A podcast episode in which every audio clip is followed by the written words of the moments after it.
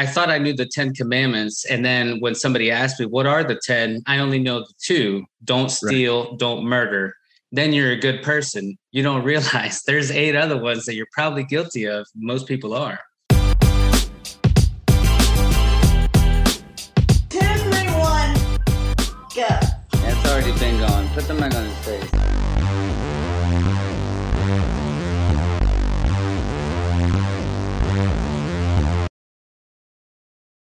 How's it going? Mr. Aber, Mr. Eber? Yeah, Mr. Mr. Ebert. How are Ebert? you? Good. How are you doing, sir? Doing all right. Yeah, very nice to have you on the show. Thank you for taking the time. Absolutely. Happy to do it. Happy. I, had, I mean, sorry, I had to push you back an hour. I was uh, visiting with my daughter and uh, had to drive an, an hour that way and an hour back. So I just wanted to give myself an extra little bit. Sure. How you doing? I'm good. Uh, my wife is at a uh, um, uh, meeting, uh, uh, like a uh, it's like a church group that she goes to a couple times a month. So, so the house will be mostly quiet except for the occasional cat. Okay, I have two dogs, so if they make a ru- uh, ruckus, that's uh, that's them just being rambunctious. Yeah.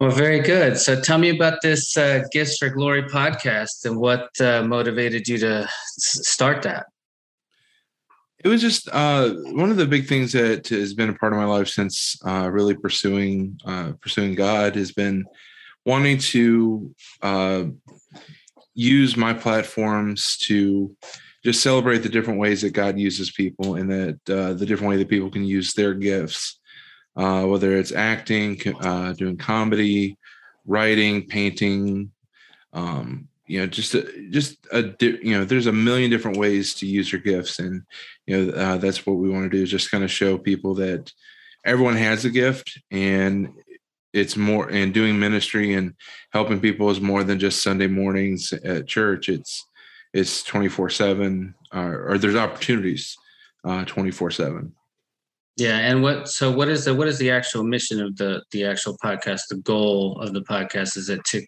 because I, I listened to a couple of episodes. It seemed like it was mainly getting Christian. Well, I saw one episode where you got a Christian comedian on, mm-hmm. um, and I'm sure, and I think you got a, a couple of different other uh, Christian guys. So is it the, like guest oriented or is it uh, you? Yeah. As, it, okay, it's uh, guest oriented. Um, the uh, the tagline is uh, celebrating and promoting men and women who use their gifts for God's glory.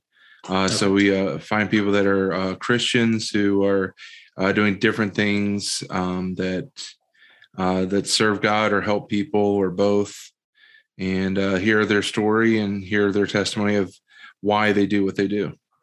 Okay, and what what was I'm new to Christianity. I just, uh, well, new to being a newborn Christian. I grew up Catholic and then I strayed away from God and the faith and everything and believed in New Age religion for a little while, you know, where everything is everything and we're all one and all is God and all that nonsense. And then uh, I had an awakening, a big time awakening. Uh, nice where where God, God basically said, "Hey, you're going down the wrong path, and if you keep going down that path, this is what you're going to see."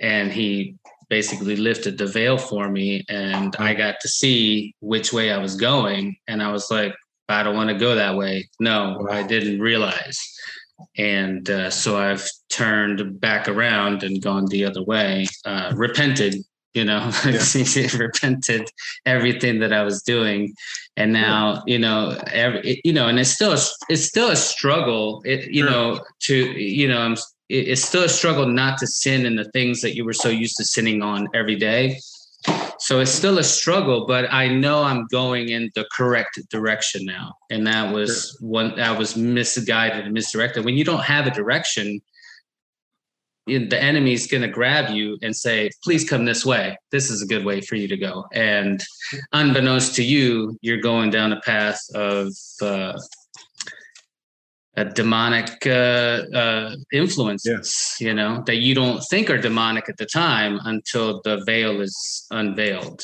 Exactly. so that, you know, sorry, sorry to rant there, but the, no, the yeah, I appreciate my, that Thank you. Uh, the qu- the question I wanted to ask you is, what have you always been in Christianity ever since like a little kid, or did you have a moment, or what was your um, your your story? I guess you know to. Christianity.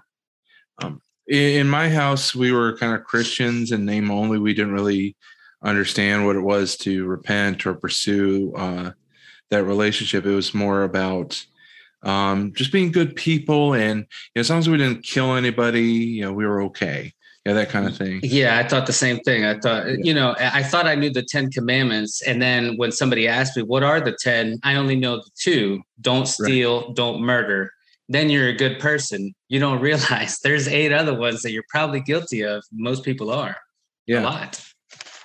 and so uh it, there really wasn't a, a lot of practicing or praying or anything in that like that every once in a while we might say a prayer at like christmas or easter meals uh, because that was the thing to do it, it's Sure. it's easter you know Yeah. um then in sixth grade i went to a, a summer camp and there is when i uh, officially uh, uh, accepted jesus i said uh, prayer on a thursday night walking up the hill by myself and uh, you know that was the moment I was saved, but the relationship with with Jesus never really took hold.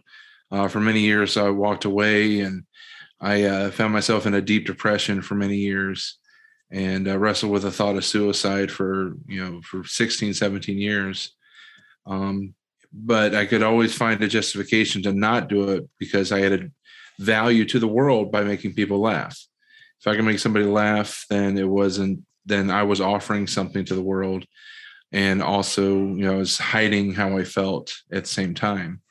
yeah. Um, so I had the, you know, this, I guess you could say the seeds were planted when I was young, you know, with those church camps over summer, but they were never really, I was never discipled, was never shown that, you know, being a Christian is more than just going to church occasionally. It's, you know, making better choices. It's uh, looking at women differently. It's, you know, realizing that um, if I stare and I think thoughts, you know, I have sinned against her and her future husband or her current husband, and I've you know corrupted my mind and and you know these are just different lessons that you know in high school I didn't know, but once I uh, pursued the Lord for uh, you know seriously starting in 2013, um, he you know he was showing me all these different things that um, that I just didn't understand, um, and uh, he showed me that doing comedy was what I was supposed to do. He just changed the the reason why. Uh, it it went from being a, a defense mechanism and like this weird justification thing of you know kind of a workspace mentality to yeah still make people laugh but don't do it as a way to hide yourself but do it as a way to reveal who god is. Because you know god is a loving father that takes joy in his children. So of course he's going to give us the gift of laughter to to ease some of the pain and, and the struggle that we go through in in, in this life. So um I mean, it's kind of I kind of grew up Christian, but not really deep in the faith. It wasn't until God really delivered me from those from that depression and those suicidal thoughts in 2013 that it really became a real relationship. So 2013 is when you got saved, saved. Right. With me, you, we, right? Because I mean, the same as me, I always believed in Jesus. I did not believe that he was real. I just wasn't following the faith or in his. Uh, yeah, one of the things that helps me is, uh, which which somebody told me, like if if you think that God would be embarrassed that you're thinking that or doing that, then it's a sin. And then I was like, oh well, that that makes sense, you know, like because like if you know if you do things and you're like, oh, I can do this because nobody's watching, right? That's usually when you commit the majority of your sins, is you do it in secret, you know. Uh, if you can see that nothing is in secret, you're always being watched, you're always being monitored, you're always being uh, I don't want to say judged, but yeah, judged, you know, based on your character and, and your walk of life. So, uh, uh, yeah, that, uh, I, I ramble and I talk about this because I'm so new at Christianity right now because I just got saved last year, uh, 2000, uh, 2020, July 2020. I know the exact Wow. date, July 1st, 2020. Nice. And I and and I didn't realize I had never even read the Bible, like not even any verses. My mom had taught me some stuff, and uh, and sorry, I'm rambling again because I, No. you know, because I see you as some like my a major, like you're a, like a teacher to me as far as because you have been in the faith longer, and I just have so many questions about it still because I'm so brand new into it you know and uh, so i'm just ex- excited about it so in 2013 comedy was the thing that uh, you think or you believe god brought you on this earth for and one of my questions was uh, it, most comedy it feels like to me because i do watch a lot of comedy that the majority well the majority of the main ones, the main comedians, the, the famous ones, uh, uh, most of them seem like they are atheists or do not necessarily believe in God. Bill Maher being one of those number one ones, you know, but but a bunch of them. Joe Rogan.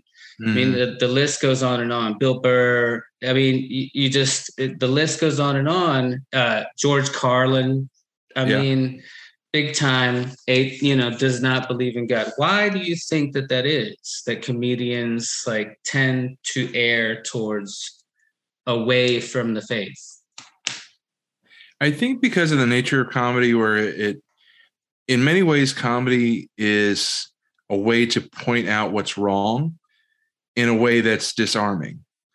Like some of the funniest things, especially like in the old Saturday uh, Saturday Night Live skits, they were pointing out what was wrong with like the president or with like society, but they were doing it in a way that was so disarming, but it still made you think. Uh, that's a lot of uh, George Carlin's humor towards the end. So when you're immersed in a cult in a lifestyle that's looking at what's wrong with society or, or wrong with the world, I think that it becomes this mounting snowball of like, here's all this evidence that something's wrong. So if there's this much wrong, then how can there be a God that allows it? Um, so I think that that might play into it, and I also think that entertainment in general, um, whether it's acting or, or music or or um, or comedy, um, it, it's a culture of uh, self promotion, whereas Christianity, in many ways, is the antithesis of self promotion. It teaches us to, uh, like Paul talks about, less of me and more of you, referring to Jesus. But to be like a world famous comedian or actor or singer, there's a lot of self that has to happen. And when you put yourself on the on the throne in your mind and in your heart, you kind of crowd out God's rightful place. So I think that it's not necessarily unique to comedy that the big the big ones that we think about are um, are not Christian, are not following God closely. I think it's just the entertainment industry in general is Yeah. that there, and there's also a lot of peer pressure because when you get into these circles where there's famous people and people with money and influence, and if they say something or believe a certain way, even if you came to Hollywood or if you came to Los Angeles or wherever with you know with a relationship with Jesus, you might feel intimidated when you get around these other people and you might stifle that to the point that you kind of forget that relationship. Yeah, So I, agree think that what's that? I I agree with that wholeheartedly because when I came to the faith just recently, I was I wanted to scream it from the rooftops that hey, I'm a Christian. You guys are not going to believe this. This is so amazing. This is all you have to do is this, and you won't imagine the amount of peace that will come within you. Just Mhm. it's uh, amazing. Yeah. And people looked at me like I was crazy. You know, like people thought of me as like now they're like, oh, you're one of those. And I was like, no, I'm not one of those. Like we are that. Like, oh, you just have to see it, you know? And uh so yeah, I could see that in comedy, especially, you know, going in there as a Christian. There's a show on HBO um that came on and it was about a he wasn't a a Christian necessarily, but he was a clean comedian. Uh, you know what I'm talking about? He's really, really tall. Oh man, he had a show on HBO. It was like a series about having comedians on. Did you ever watch that one? I can't. Uh, I can't think of the name, and I don't want to mess up you know the the flow of the podcast with trying to come up with the name but i, I kind of think the guy's name is dave but um uh, brian regan is one that comes to mind as Yeah. like he might not necessarily be christian but he is about the cleanest of comedians that is out there how do you balance that as a christian comedian not you know uh, not necessarily not being dirty, but like also not um offending God with a joke, or does God even get offended with jokes? You know, as as long as you don't you as long as you don't use you know the the sacred words you're not supposed to use. right. You know, I think that uh, number one, God, He is full of grace and He knows our heart. So uh, with me, uh, I do improv primarily, where it's uh, off the cuff. It's uh, it's improvised. You know, it just happens. And there are you know there's a, a moment or two where you might say something that you kind of wish you hadn't. Uh, in my improv group, we're we're all Christian, so we've never had that moment where we've cursed on stage. We've never really uh, done anything with any kind of innuendo or, or sexual content. But there are things that are just awkward, or maybe you know reference something that that might be um, uncomfortable. Um, it, and for God, I, He doesn't take offense. He's you know, if if our heart is pure, He knows that, and He's willing to, to easily forgive and build you back up. Uh, so it's not to say that I'm not worried about offending God. It's that I know that He understands my heart and He's not going to condemn me for making a mistake, even if I curse on stage. And and there was a time that uh, that we dropped the laptop at church, and my wife and I teach uh, children's church. The laptop fell off the stand, and I said the S word right in front of the kids. It, it, it was embarrassing. I was appalled at myself. I was like, how could I say that?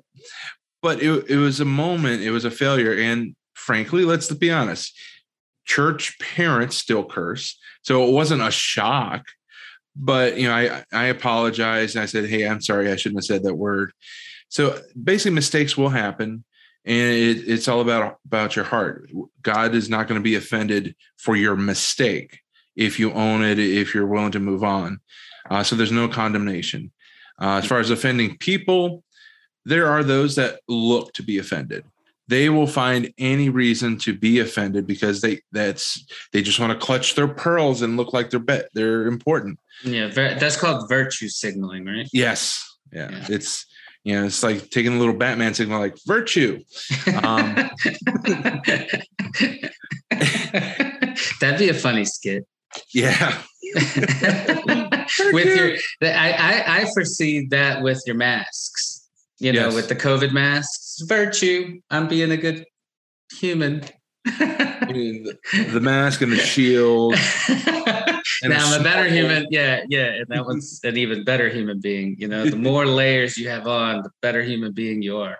and then Uh, the eight band-aids for each booster shot. you get like like a patch, right? You get, you know, it's like a badge of honor, like in the army, where you have like three purple hearts and they're just red, you know, X's all the way down. Yeah, it's it's it's becoming that ridiculous. Uh, we could go there. I don't want to go there just yet, but we're. It seems like eventually it's going to get there. Uh, my question to you was going to be like sta- have you ever thought about doing stand up versus improv or uh, have you ever I, I was looking for some stuff for you on stand up and I didn't find any but maybe you just uh, don't haven't uploaded anything I've scrubbed the internet of all my stand-up because it's not very good yet. okay oh come on Um, my my brain works off the cuff in the moment, working off the energy of the room. A lot of uh, my comedy and, and improv training actually came from eight years as a pro wrestler, um, which is oh get out what was your yeah. pro wrestler what was your name Who are you? I was uh, Big Boy Buddy Love, the East Coast largest athlete. East Coast largest athlete. Yeah, uh, How t- how tall are you? I'm uh, about six two, and at the time I was wrestling, I was a little bit over 500.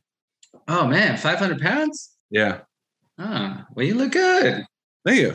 Yeah. Um, and the thing was, uh, the big show was really, you know, kind of in his peak with uh, WWE at the time. So he was the world's largest athlete. So I was like, oh, I'm going to see a little bit of that, and I'll be the East Coast largest athlete since I'm wrestling in Virginia, West Virginia, and, and, and Tennessee. So uh, yeah. who did who who who's the uh, name some famous wrestlers you've wrestled against? Any anybody uh, that I Uh, would know? uh, Shane Douglas. No. I've been in the ring uh, with um, David Flair, which not as big a name as his dad Ric, but you know, yeah. in the yeah, lineage. In the lineage. Um, let's see. Uh, I've done shows with Rick Steiner, Disco Inferno, Kevin Nash.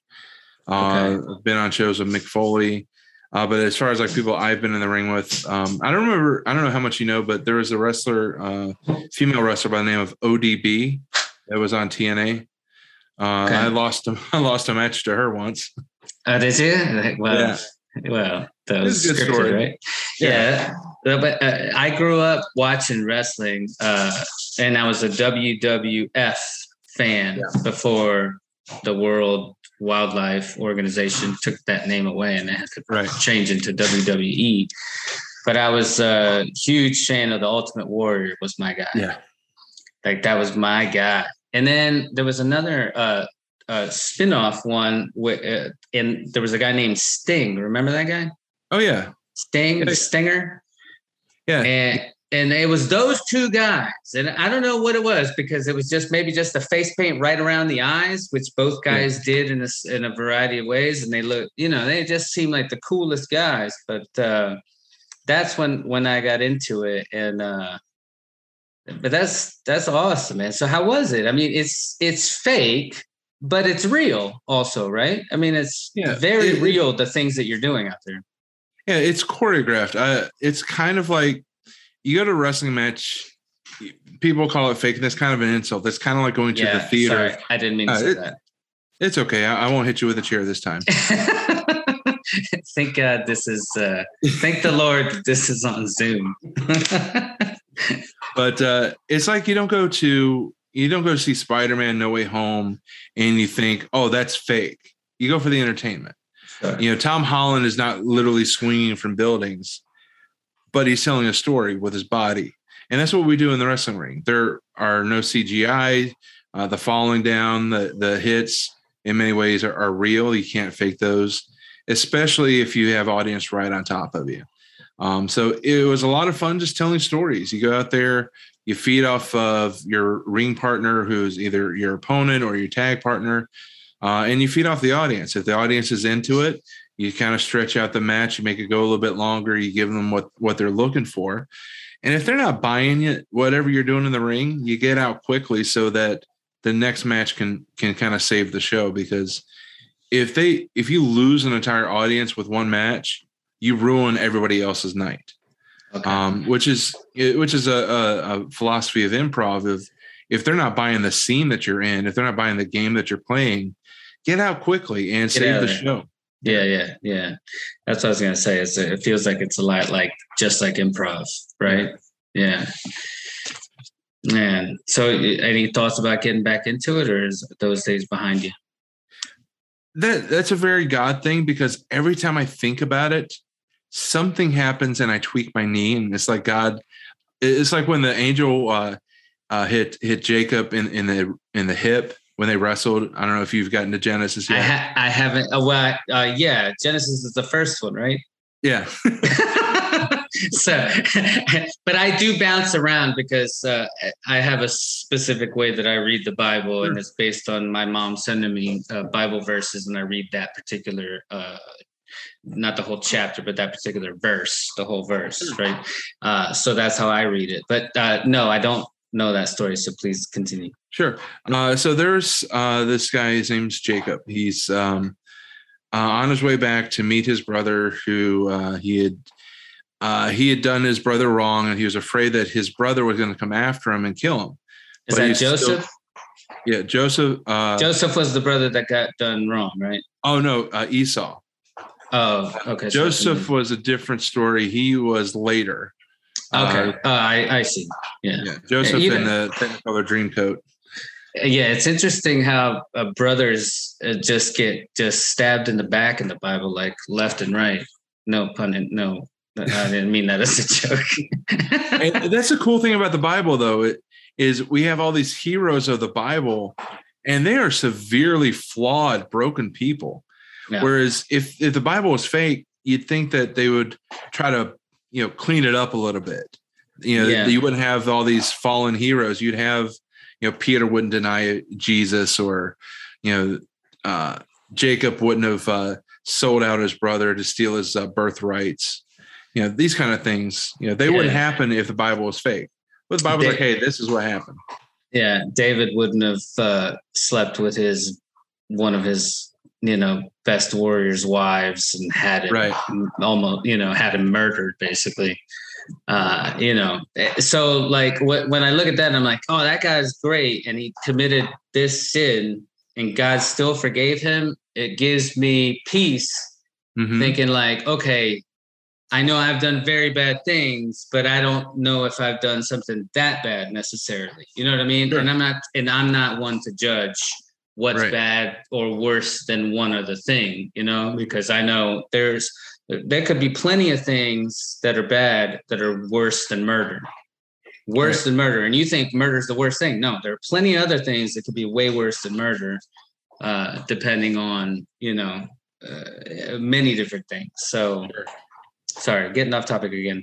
Oh, no worries. Uh, so the the story of uh, Jacob is he wrestles with an angel over you know throughout a night as he's you know it's you know he's trying to fight for the blessing from the angel, and at the end, as the sun is rising, uh, the angel wrenches Jacob's hip, and he walks with a limp for the rest of his life, and um, but he still gets blessed by this angel and he's a, and he walks with the limp and meets his with his brother and i think that the limp and this is not necessarily biblically supported it's just kind of my weird interpretation i think god and the angel you know the angel that wrestled with with uh, jacob gave him that limp so that his brother would see him in a different light as somebody that was weakened and somebody that isn't coming to vanquish him Gotcha. Okay. kind of like making him an underdog character so that there's a little bit more peace and grace there.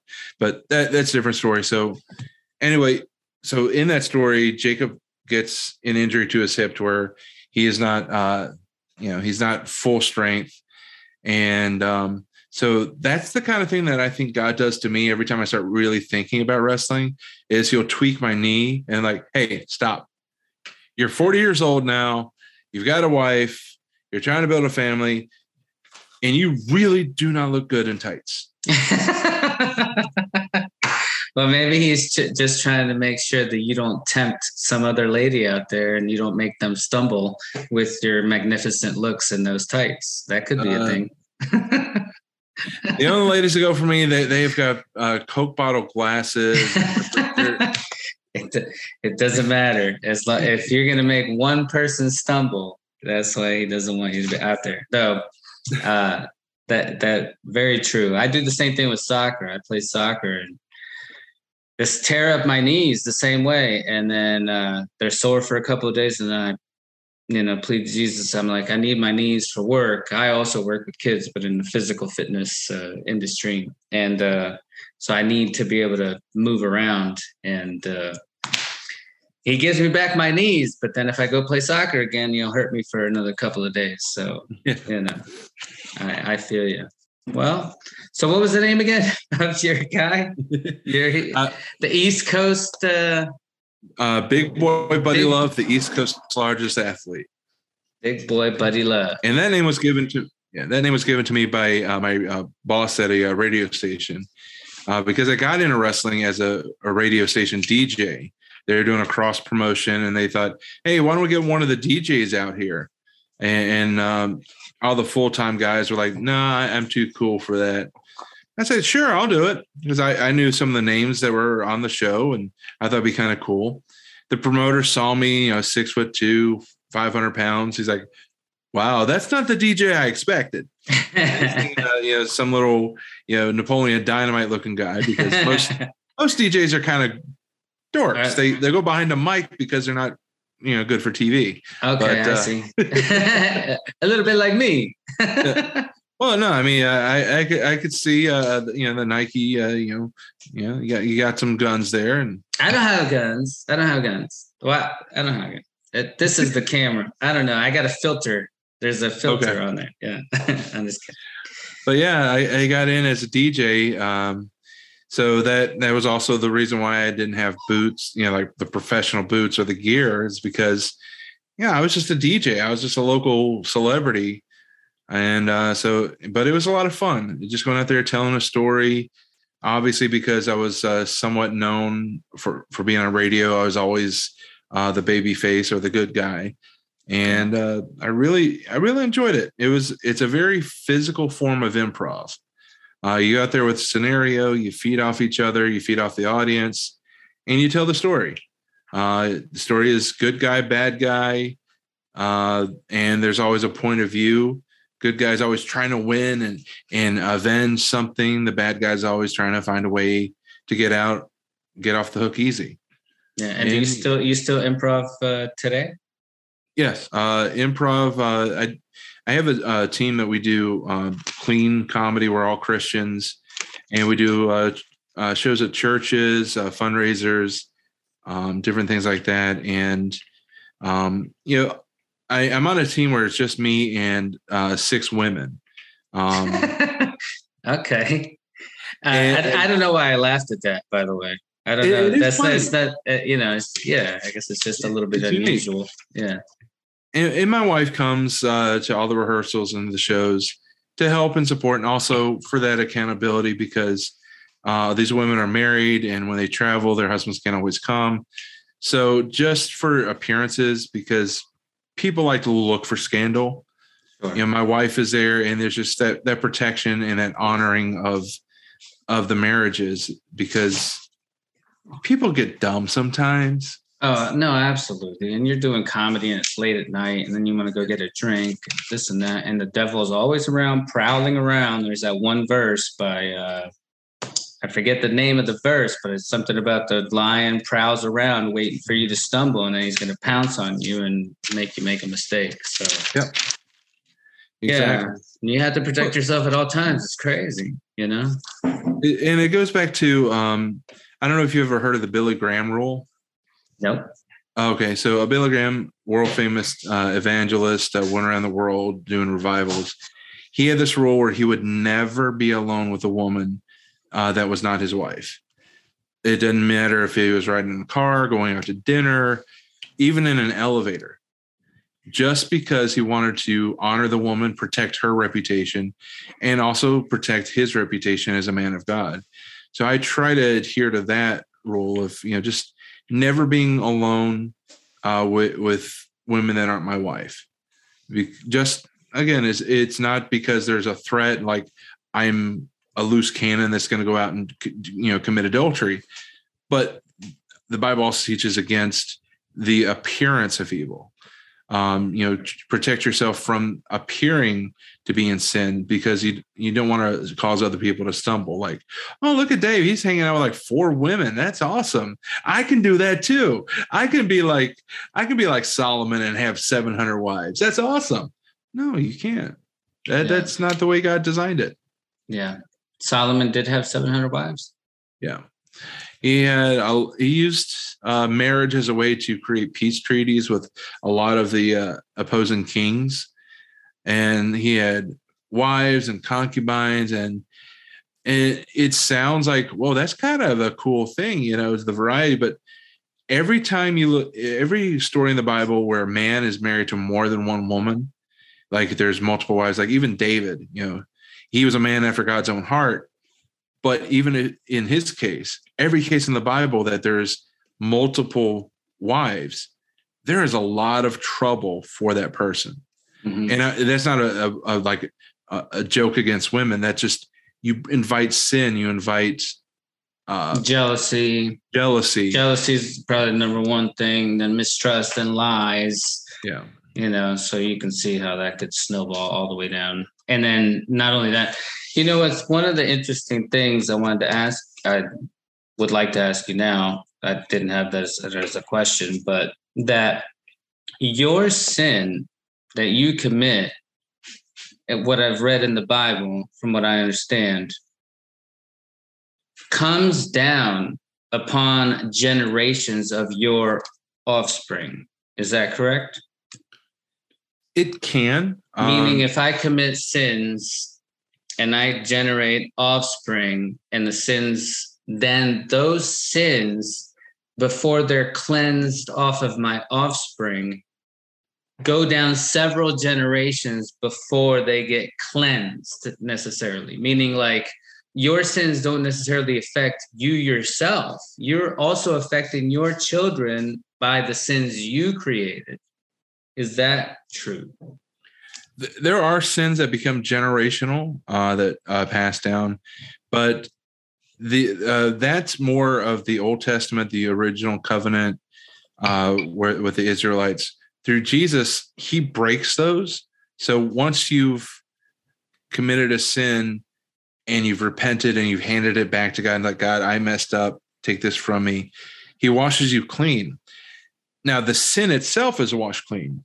Consequences of the sin you know, like the natural consequences. If I have an affair and I cheat on my wife, you know, that causes a break in the marriage. It causes a break between me and, my kids potentially.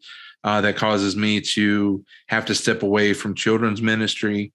You know, there's consequences, which is which sometimes Jesus will help you avoid those.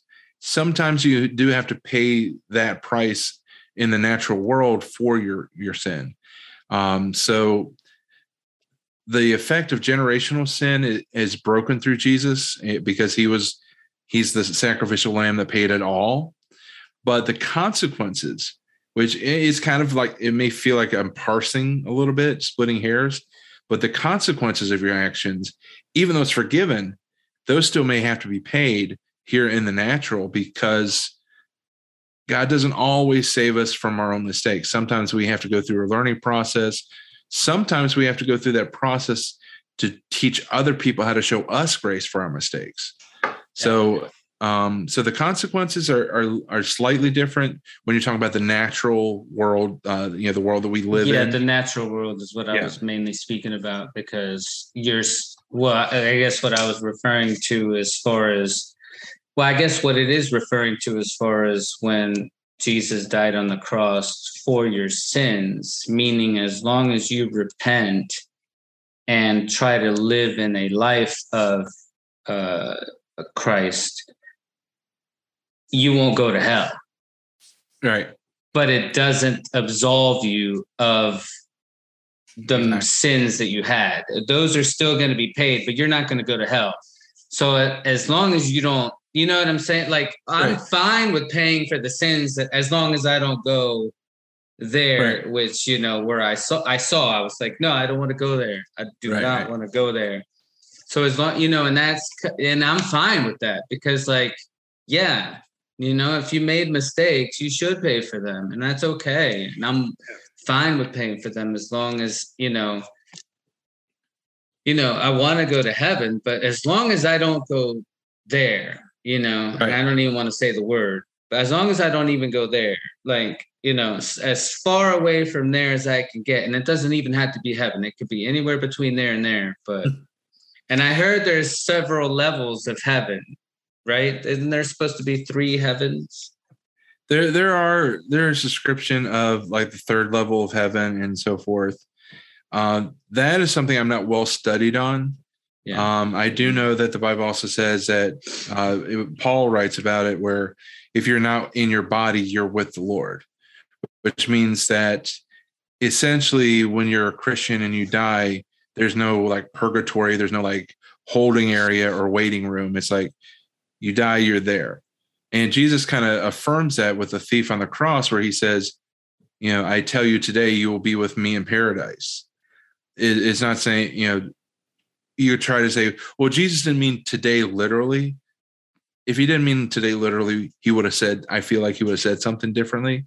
Yeah. But he said, Today you will be with me in paradise, which means that when the thief on the cross died, because he recognized who Jesus was, he is now in heaven immediately after he died. Um, so I think that anybody that tries to teach that, yeah, because there are three levels or this, that, and the other thing, that it means that there's like a, a step process. I think that goes against what Jesus said on the cross and goes against what Paul taught. But and that's just my impression. I could be Sure. wrong. Yeah. Um, but there's there's def- there's basically there's two choices.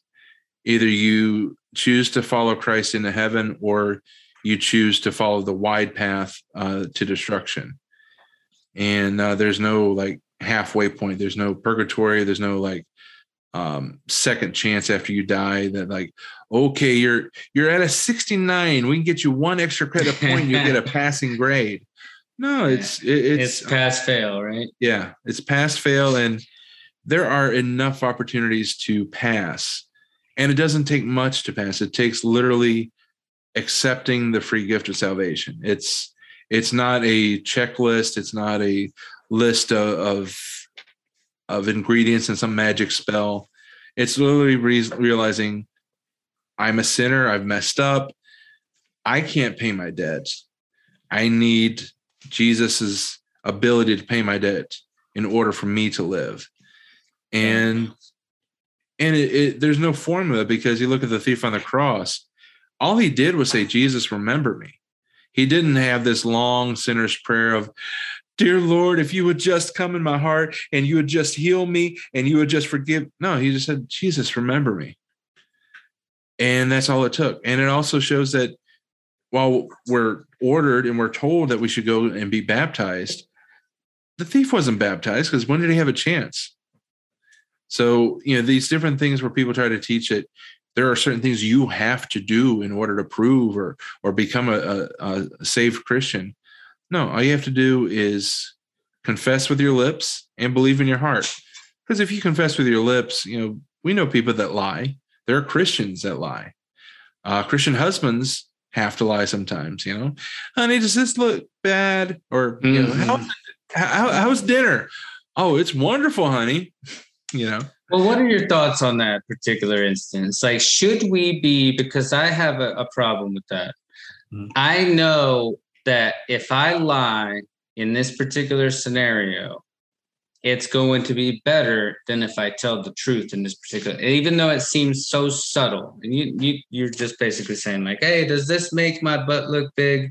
You know, like, you know, what is the answer? Is the answer the truth, the truth, and nothing but the truth? Or is it, baby, or or do you just deflect altogether and say, I'm not gonna answer that so that you don't lie? And what it how do you how do you handle that particular type of question? Or what do you think is the best way to handle that particular question? Because I struggle with that probably every couple of days with Right. something where it's like, I know that I'm going to lie right there. How do I not lie yet circumnavigate that? There's a circumnavigation that has to happen in the mind for you to be able to wrap your brain around how not to lie. Because the Mhm. straight arrow, easiest thing to do is to lie. So you have to think about how to circumnavigate that whole thing. You know, Uh, Mhm. do you right? And I have Yeah. a tough time. And sometimes I'm just like, I tell the truth and it hurts people's feelings. And I'm like, well, what do you want me to do? Lie? Yeah, it, it's tough. And the first thing I would say is in the uh, Old Testament, in, in the Ten Commandments, uh, it says, "Don't bear false witness," which is not it. That is not referring to the white lies of you know that you you would tell your wife, girlfriend, whatever that is you're doing in order to affirm them. Um, this is referring to don't say that, hey, I saw Carl over there stealing those biscuits, or I saw, you know, Samantha sleeping with somebody somebody else. Yeah. You know, it's- don't it's don't a- lie about somebody else, basically. Right. Yeah, don't Don't uh, lie don't- about somebody else. Don't say they're doing something they didn't do. sure. Yeah, exactly. That- don't don't misrepresent somebody in, in court or in uh, in front of uh, uh, the the um, mediators. Um, don't bear false witness to. Which basically don't put people in jail for for false accusations. So the the Ten Commandments don't really address it so much, but I think the biggest thing is what's your heart. Um, are you telling the lie because you're you did something wrong? You're trying to cover your own own, own butt that will be sinful. But if your wife asks you a question and she needs the affirmation more than the truth, and you're doing it out of love, I I would not consider that sinful. Um, but if you're if you're lying uh, to cover something up, if you're lying out of malice, if you're lying uh, to cover up another sin, then yeah, that that's completely wrong. But like, would you consider um, misleading somebody about a surprise birthday party a lie and a, and a sinful thing? No, because you're you're doing something that's for their benefit out of love. Uh, so I would I would compare it to to that because i- is me telling my wife she looks good in a horrible looking pair of, of capri pants. Am, am I telling her something that's going to wreck her relationship with the Lord? No, I'm building her up. I'm telling her that I love her and I'm willing to see the beauty in what she's doing, even if it's atrocious. But the idea is, but I see, but see, that's where I kind of disagree a little bit because if it is atrocious, okay, let's just let's turn the attention away from your uh, wife saying, "Hey, does this make me look?" What if it's your daughter? Hey, does this make me look? And it's an inappropriate outfit, right? Oh, there you tell the truth. right. Yeah. So right. So is it an inappropriate outfit for either your wife or for your daughter? Right. It could be the same sort of scenario, right? yeah, if it's something where, like, if it's revealing either for my wife or my or my daughter, and there there's a higher thing in place, like her purity, her modesty, uh, her ability to witness as a Christian. Because let's be honest, if you're flaunting your goods, you're not being modest and modesty is one of the things that we're called to as christians because we're not supposed to flaunt we're not supposed to reveal.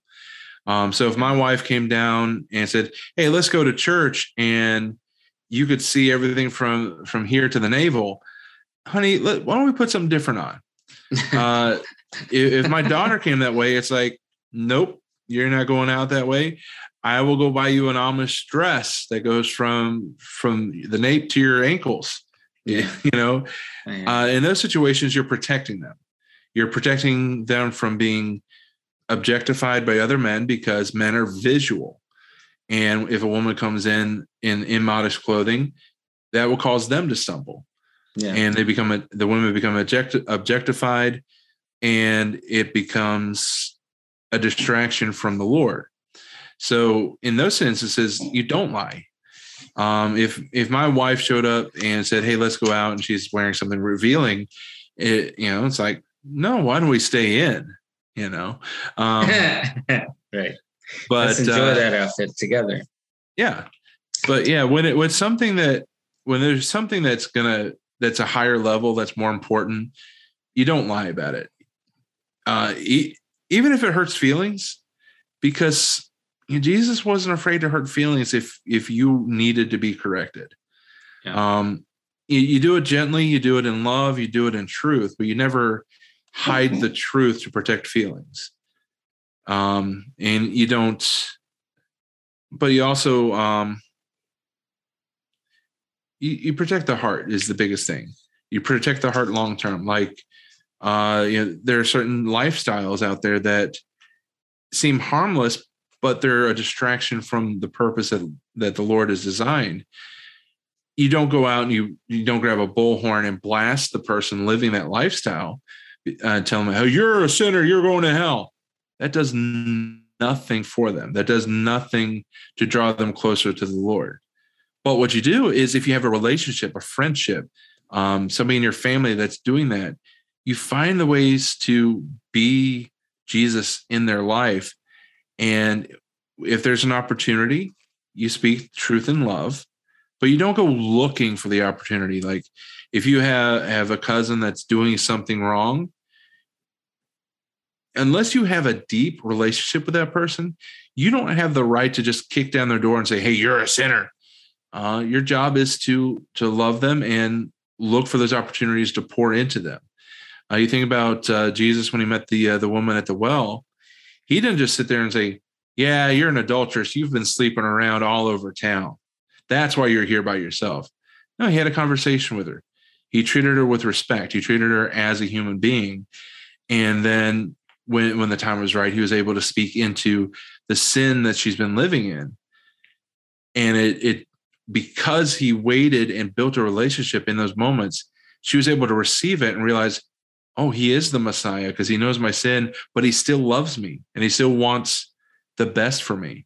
And that's how we have to do it. When we when there's a, a, a reason to confront a sin or confront a lifestyle or confront a choice, we our job is not to go looking for it, but our job is to be ready for the opportunity when the Lord provides it.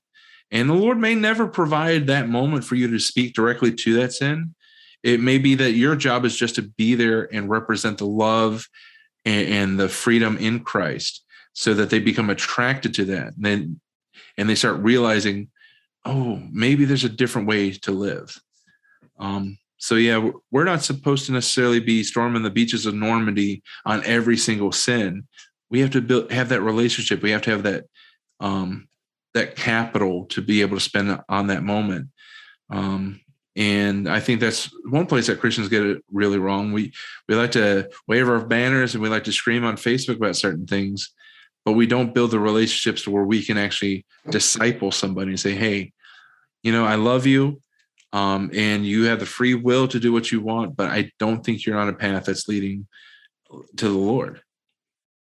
Yeah, I think uh, I think you're right, and one one of the things that I have trouble with because I have a, a buddy who's like really strong and handing out the uh, what what does he call them the the tracts uh, yeah, yeah, handing out Bible tracts to just uh, you know just kind of put us a little seed into people, and that's Sure. how he says it.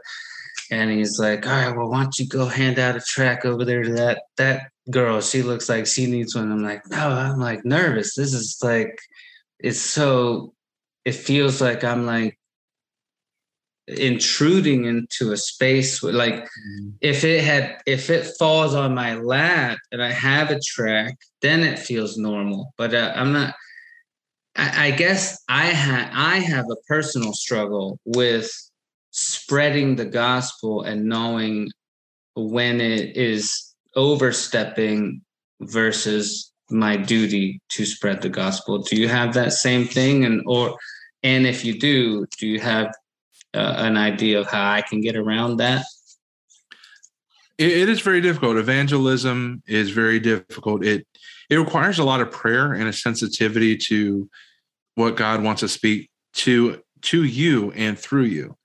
Um, judging somebody by their physical appearance, or like if you see two girls walking down the street holding hands, you make an assumption and think, oh, they need Jesus. I think that that's that could be potentially dangerous unless you're truly hearing from the Lord. And the first step is always approach in kindness. Um, you know, approach with maybe something just as simple as like, "Hey, do you know do you know who Jesus is?" Or um, you just start a conversation. Hey, how are you guys today? And then let the tract be the last thing and uh, that you do. Is like, you know, you because again, it, it's about relationship. Yeah, you have you've had Billy Graham that's been out there that and, and all these other evangelists that have seen people come to the altar and accept Christ in that moment.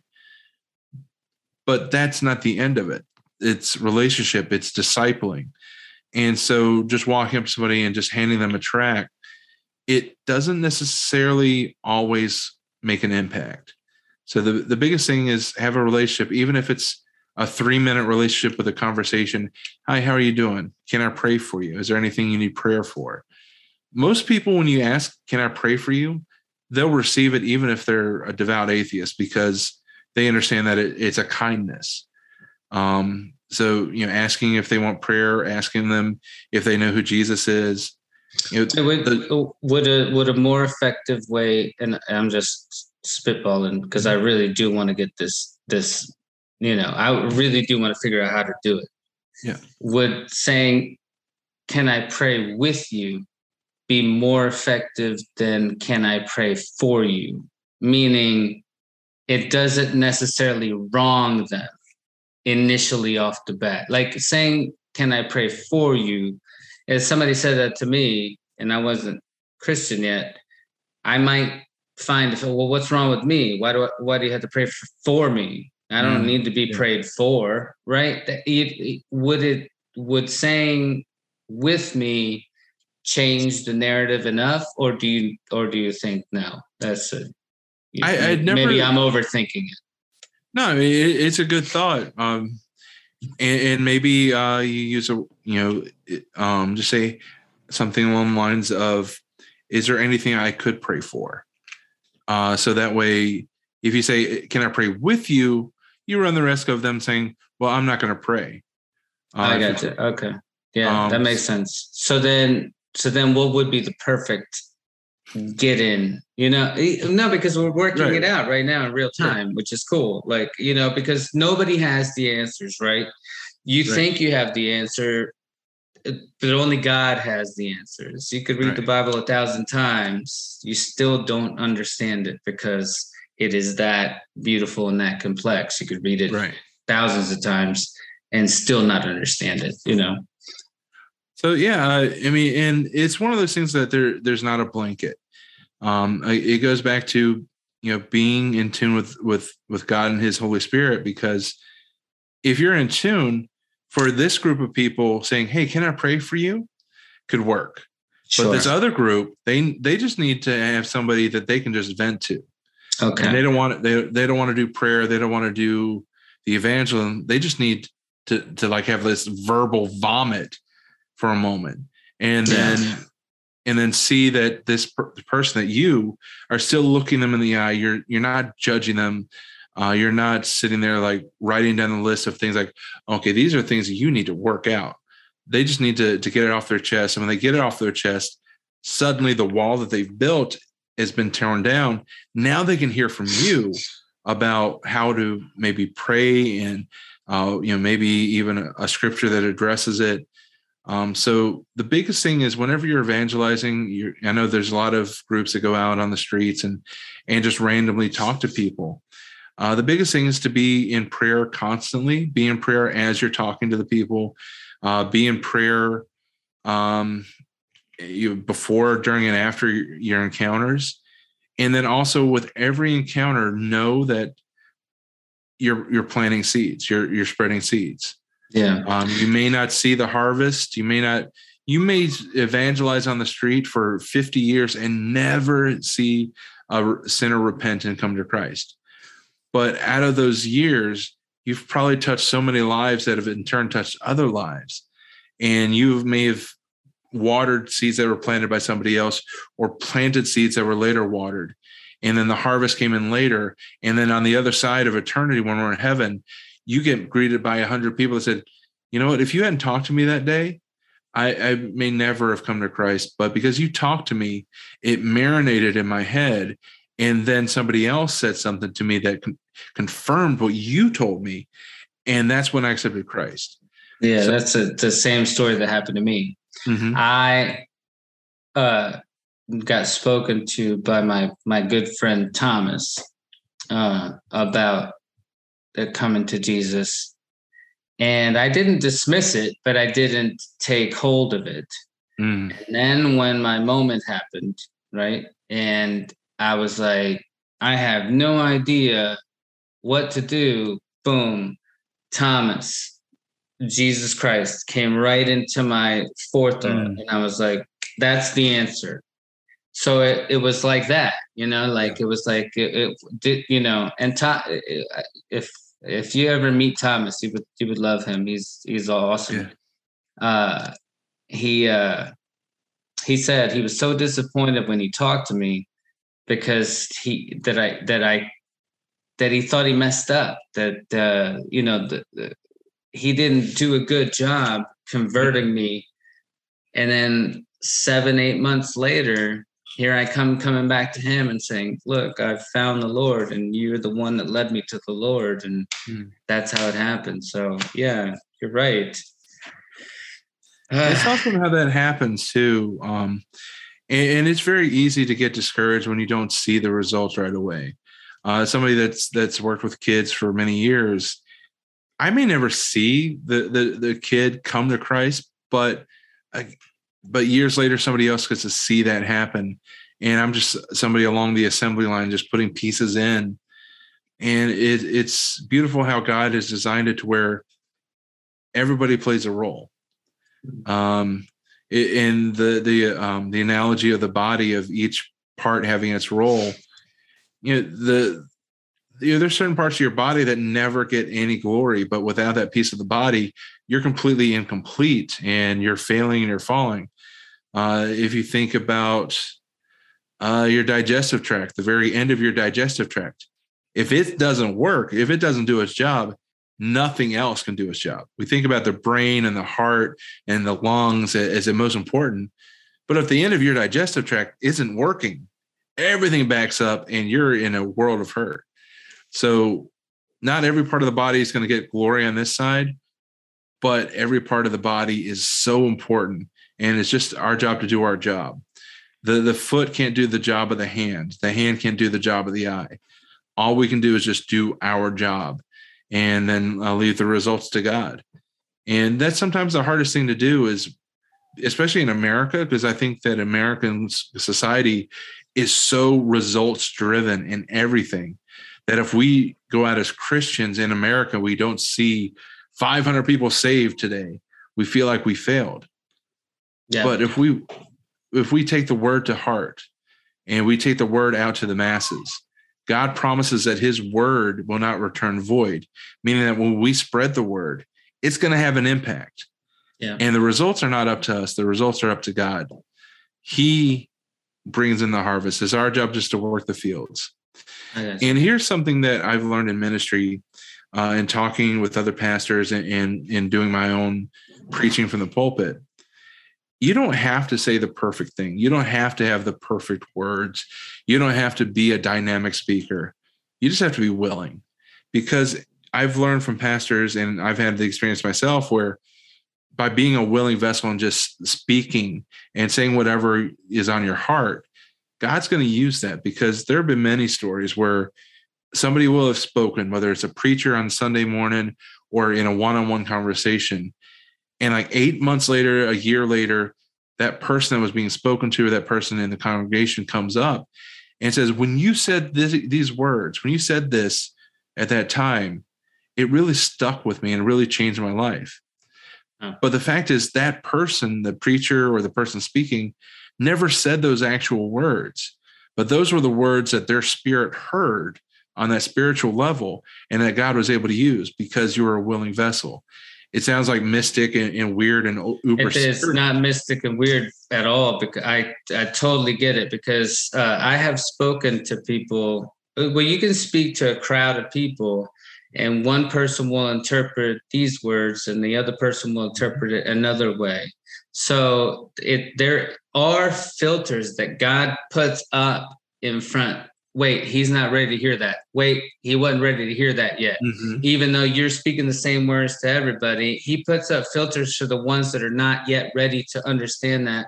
And at the time that those people are able, he pulls down their filters. You know, like Yeah. God, God is in control, complete Right. control. I was saying earlier, you think you're not be you you think you're doing something in secret, you're not. You're being surveilled 1000% of the time every iteration of even where your eyeball goes. Your eyeball goes to where your eyeball goes and it goes there too long and it's a in a sinful way like what you were talking about it that is recorded. You Mhm. know that is recorded and written down in the book of time. And it's and i've seen it. I've seen it. They showed me. They showed me my record. And it was not a good record Yeah. and I and I could not believe it because in my heart, I thought that I was a good person because I hadn't murdered anybody and I don't steal for a living. But no, that those are not the two sins that you need to worry about. There's so many other sins that you don't realize that you're doing on a daily basis. Right. And what, what's really cool about what you just shared was that's my wife's testimony. When she was uh, a teenager, uh, she was uh, actually in you know, uh, in counseling for some things that uh, she'd gone through as a kid, and in the middle of a counseling session, she she saw Jesus and she saw her record, like like you were talking about it, seeing of everything that she'd done, and it just hit- it galled her that I, I'm really that bad. I've done that many things. And she saw her record, but then she also saw Jesus was blotting them out one by one. And that was her, you know, salvation moment. That's beautiful. I didn't see that. I didn't Okay. see G I didn't see Jesus or I didn't see Jesus blotting it out. I saw three Egyptian deities Hmm. and uh uh Felicia uh, from what I can understand because I did a lot of uh uh uh they showed me wars between this dynasty and this di- not dynasties uh well they are dynasty dynasty versus this dynasty the roman empire conquering this empire and this empire conquering this empire. And then they showed me like as a like as a, a alligator just uh and a monkey. Like meaning that in in one sense i was being like a, kind of like a predator. And on this sense i was being like a buffoon. So i was like a buffoon predator. I don't know. I i, I you know it it was just showing it to me in this Sure. uh, I, in this vision. And it was three egyptian deities writing on a sheet that was on the wall like a tapestry and man let, let me tell you and i and i was around people too at the time. Hmm. and I, I kept i was saying to them i was like you don't see that? And they were looking at me like i had three heads. And i said you don't see this. You don't see what's happening right there. And uh it was just for me i learned to realize but it yeah it wasn't it wasn't like that. So obviously i was way worse than your wife because like i didn't get the opportunity to see jesus or none of it got blotted out for me it was like either turn it around now or that's where you're going for Mm. me that's what it was Gotcha. so Yeah. so it you know so i still don't know if i'm saved to be honest because like it, it like i still have to climb back up you know what i mean even though i do believe in jesus and i do I, I still live with the fear that i did so bad that i'm not sure you know? You know you know what i'm saying? And i know that everybody's supposed to be saved from the blood of jesus but but something in me tells me I still have to work harder than most in order to be able to to get to the graces of you know Yeah. even if I still I don't know Well, look at the the writer, the, the the guy that wrote most of the New Testament, Paul. He spent years killing Christians because he thought that's what God needed him to do. And he had this moment, uh, this vision of the Lord Jesus on the road to Damascus, and he was immediately saved. No matter how many Christians he killed, no matter how many people he tortured or arrested, no matter how many people he meant harm for, in that moment when he realized who Jesus was, he was saved and that was all forgiven. There's if he had done nothing else, he would have missed his calling, he would have missed a lot of opportunities. But in that moment, he was saved. So the second that you say yes, just like the thief on the cross, the thief on the cross wasn't nailed to the cross because of one crime he committed. Most of those people that were punished like that chances are they made a lifestyle out, of it. Maybe it was because they're just trying to feed their family. Maybe they were just really greedy. Who knows? But the thief on the cross probably had a laundry list of things that he'd done. He was probably a murderer. He probably killed somebody along the way. But the second he recognized Jesus as Lord, he said, Lord, remember me when you uh, enter your kingdom. He was saved. There's nothing he could do, there's nothing he had to do beyond that. So what happens is the enemy likes to use our momentum against us. They say that the that idle hands are the devil's playthings, Mm. but also a busy mind, a busy heart is the devil's plaything because it, I, I don't know if you've ever gone bowling, but when you bowl, if there's something small on the alley, you may not even see it. But if your ball at 12 pounds hits something small, and over the course of the alley, the momentum will, will force the ball off track. And that's what the devil likes to do. He may not be able to knock your ball completely in the gutter, but he can throw something in front of that in, in front of your ball so it knocks it just slightly off track. So that instead of getting a strike, you get a split, or maybe you, you have to pick up a spare. Um, so the enemy likes to lie to us and, and say, you know, use our momentum against us. Like you had this radical experience, you realize, all right, so the Lord is showing me this. I'm on a, on a dangerous path. I'm going to turn around. Repent literally means turning away. So when I repent from sin, I turn away from it. So you've had that moment where you've turned away and you've sought God. So in that moment, you were saved. Now, sal- uh, salvation is both a one, you know, one and done and a, a process. So you accepted Christ, you're saved, you're going to heaven. And as long as you don't actually believe in your heart that I no longer want Jesus as my savior, you're going to be saved. So all this stuff. So, is- so even though, even like at that moment, I got saved. That's beautiful to even think because, like, I, you know, like I still feel like I don't deserve it. You know what I mean? well, yeah, none of us do. That's the thing. No, yeah, true. I mean, Probably. who here would ever like if a fireman dies saving you in a fire, you didn't deserve it. That was a, a grace. That was a mercy. So Jesus saved you from that fire, not because you earned it, but because he loved you and he wanted you to have that second chance. And his sacrifice is sufficient to cover all sins for all men. Judas Iscariot, who betrayed him, sold him to the Romans, uh, to the Jewish leaders. I firmly believe that had Judas come to the foot of the cross at the crucifixion and said, Jesus, I'm sorry I sold you into the hands of the people that are killing you, Judas would have been in heaven.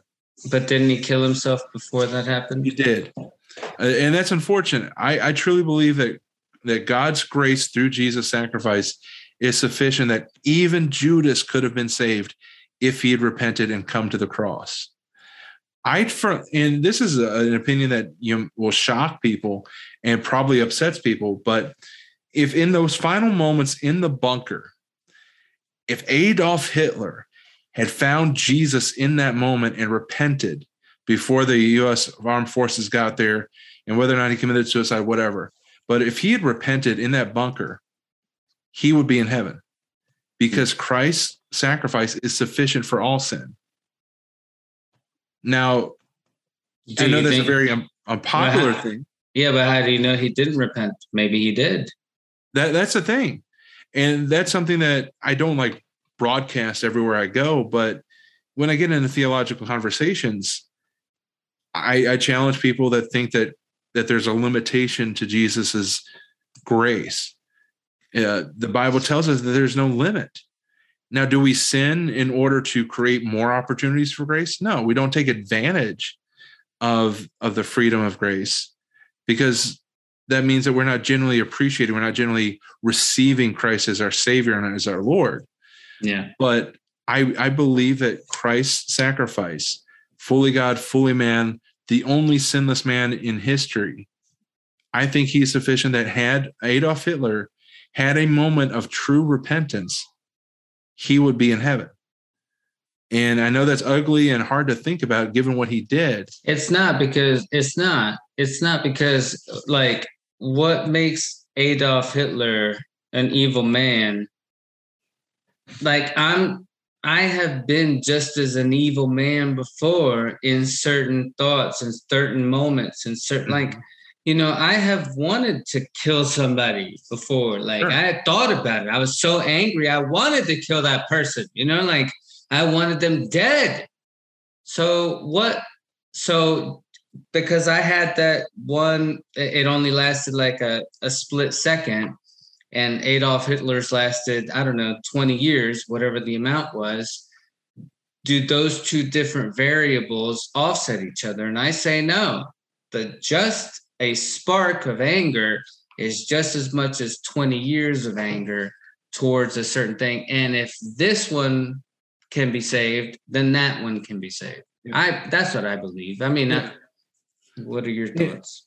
in salvation it our, our relationship with the lord is, literally like a, a bubble you can't partially pop a bubble so Yeah.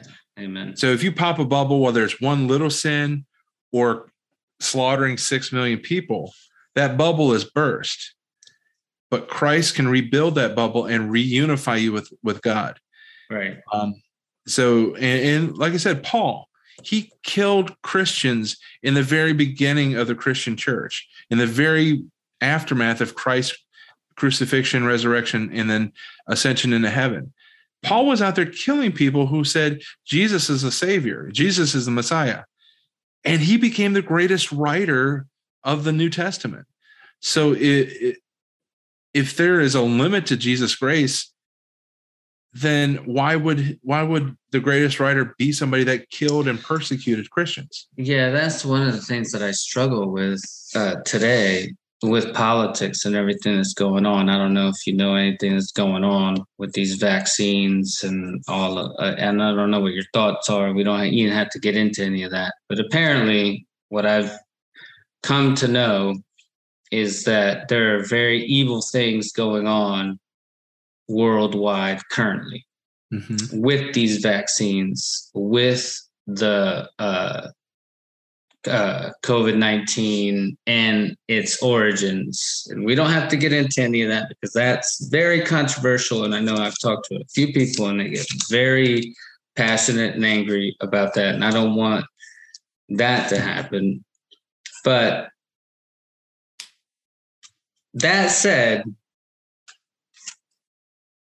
what are your thoughts on this whole uh, uh, what let me let me start here do you think that we are living in the end of times right now I the I jokingly put it this way that you know the Bible tells us that even Jesus doesn't know the day or the hour, the day or the hour that he's coming back.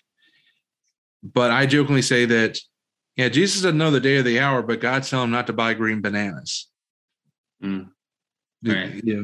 Right. Uh, I believe that we're- he's not ready right I believe that we're in the the final act. Um, whether or not it's uh, this year, five years, ten years, I truly believe that. You know, we're both par- fairly young. I'm guessing you're probably early 30s. uh, thank you so much i'm 43 appreciate Oh it wow, okay. oh thank you uh, I, I just turned 40 or 43. Uh, both, I think, are in relative decent health. I think you and I will see Jesus return in our natural lifetime. Okay, Um, that's what I was asking. Yeah, yeah, and that's a scary thought because not only do we have to lit, there's a tribulation coming, Mhm. right?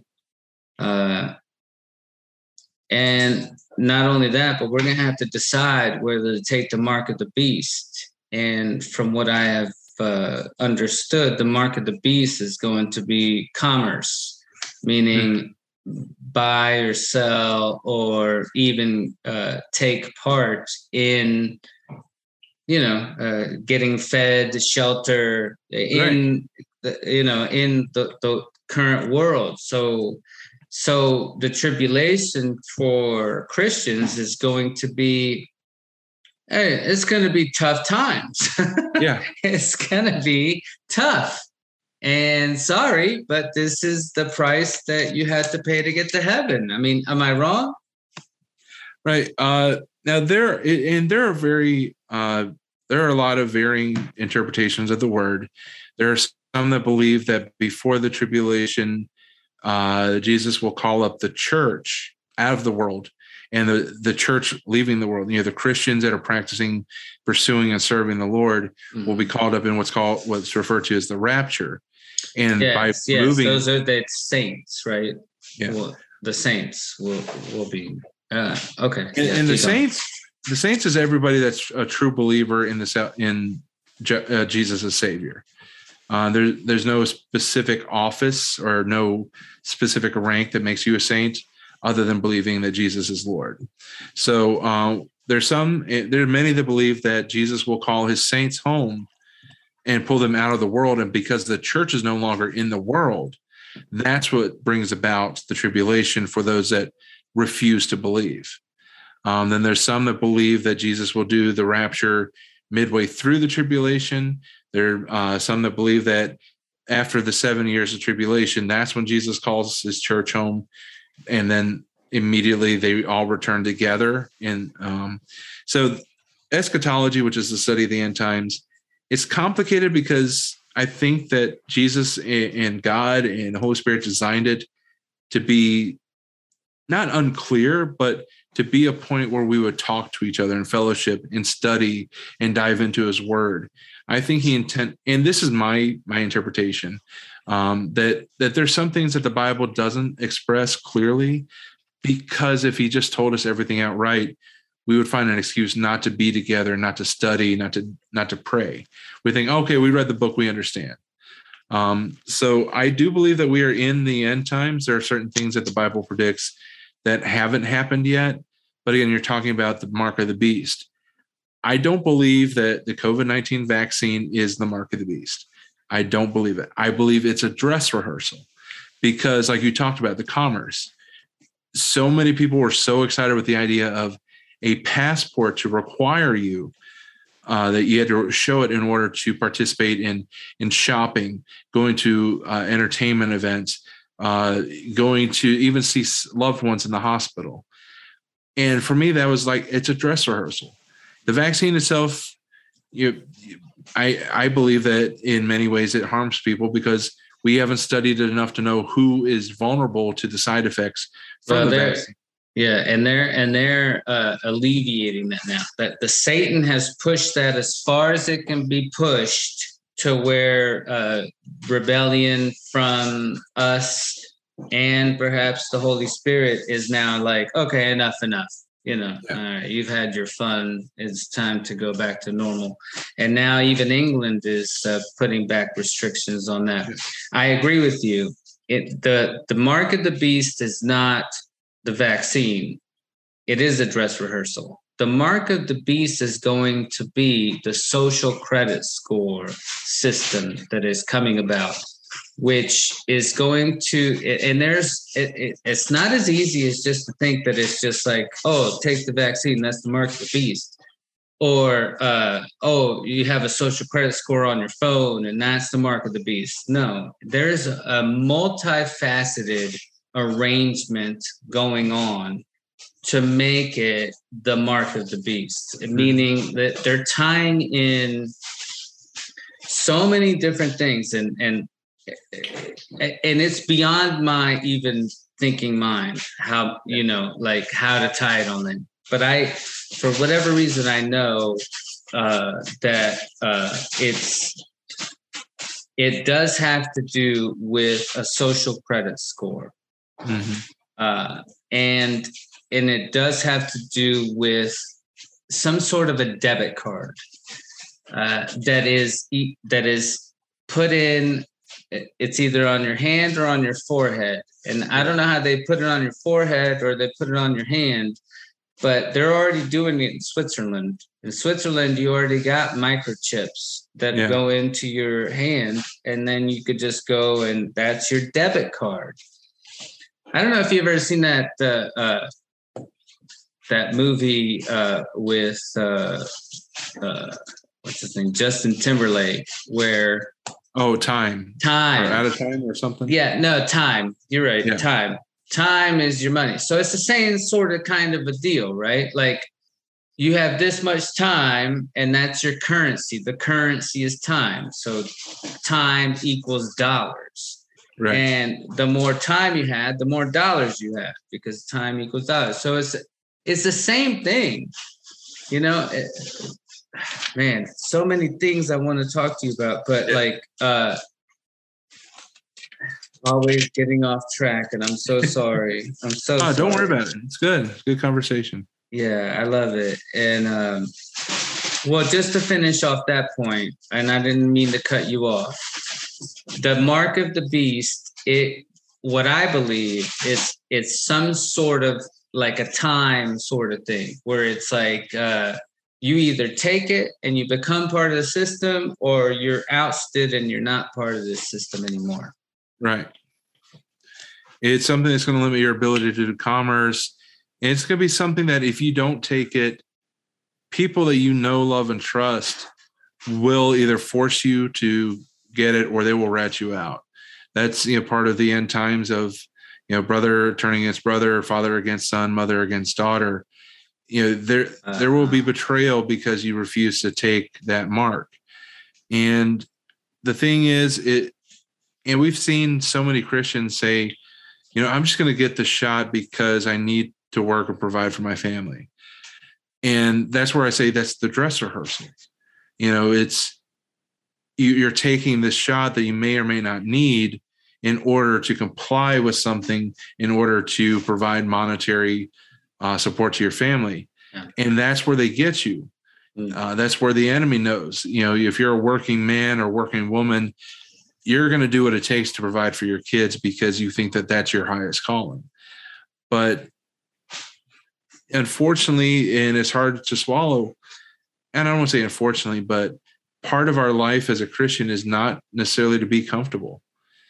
Um, I know we have to suffer. There, there's a verses in the Bible where I've read where like suffering is part of it. You Mhm. you know there there is a. It's not going to the reward comes at the end. You Yeah. have to suffer to get the reward.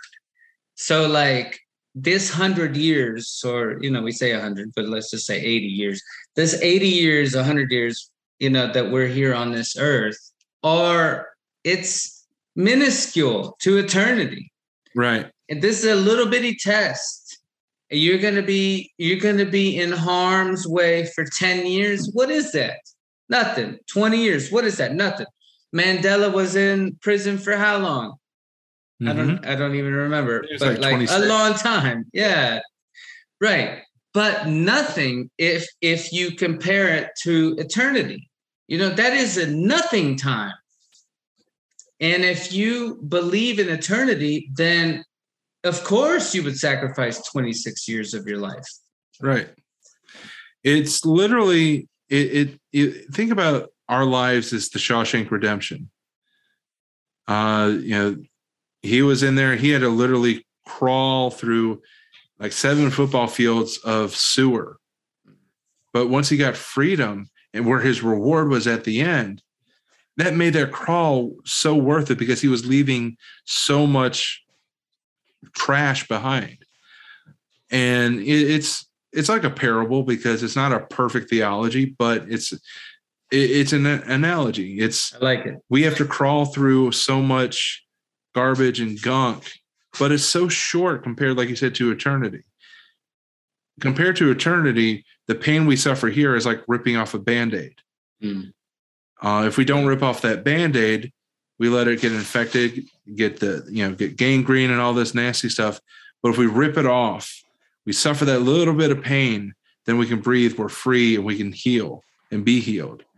So, yeah, um, and it, it's hard. It's hard for us to contemplate the the little that we see versus the the large that we don't see. And sometimes we get so focused on this that we want this to be easy, but we forget what God has here. And that's why we have to be constantly in prayer. That's why the Psalms talk about where does my help come from? My help comes from here, not here where I can see it, but from above. So um yeah, it's it's a test, but the great thing is it's an open book test. Yeah, man, that is that is that I would love for that to be a t-shirt. Like no joke that is a great saying it's a test but it's but the lucky thing it's an open book test what a great saying by the way that have you said that before because if you just said that right now that was brilliant not that it wouldn't be brilliant if you said it before either that it wouldn't be brilliant it, it it's brilliant either way it's I can't take credit for it. Yeah. okay who, who So, said it? I've heard it somewhere else. It, I think that it. I, I have no idea where it came from, but it's still good. It- it's, still, good. No, that's a great one. Like, yeah, life is a test, but the great thing is it's an open book test. I mean, yeah, it is because the book is readily available to you now. Are you going to actually open up the book? Is the question, right? Mm-hmm. Are you even going to get the book? That's a question. How do we get the book into other people's hands and how do we get them to open it? That's the question, right? Yep. Absolutely. it wasn't rhetor- uh, it was rhetorical but it wasn't rhetorical because like i want how do we get people to come to the gospel how do we or or is it even our jobs it's not right it's just it's god it's god working through us but It's our job to to tell people about it, but the the decision is theirs. We can't force them. We can't force our kids. We can't force our spouses. We can't force our parents, brothers or sisters. We can just tell them the truth and tell them the story of how you know how we were saved from our sin. To give them our testimony. Tell them, uh, tell our, our the people in our circles, this is who I was, and this is who I am, and this is what Jesus did. And they'll try to argue with scripture, they'll try to argue with the stories from the Bible, but they can't really argue with what they've seen change in you. If they've seen you, like with me, go from somebody that would tell every dirty joke in the book, just trying to make people laugh in order to find my own validation, to somebody that is using comedy to change people's lives they see that change and they have to wonder why what you know what changed? And then i tell them it's because i i truly pursued jesus. Then that testimony is, is what draws them because they've seen the difference. Um and again they can either see it and then say wow that's awesome but then walk away. Or they can be motivated to say i want some of that. And then, then they ask how do i get it? And then you say here's the bible spend time talking to god and and know that there is no right or wrong way to talk to god. Nobody has to be a uh, this awesome prayer warrior from the the moment you start you know talking to god. Yeah. it's a process. It's like when you date somebody you don't normally have immediate chemistry. Like you might have immediate chemistry but it's a relationship. You've got to work at it um, you got to introduce yourself and and get used to the idea of okay i'm committed to this relationship i'm going to pour into it i'm going to spend time learning how to communicate i'm going to spend time learning how to receive communication That's, Um, that's that that leads into this question, which I've wanted to ask you for a really long time. Okay. I wrote it at the top of the page, and we just got uh, derailed for a minute. But what is your root, your daily routine for prayer?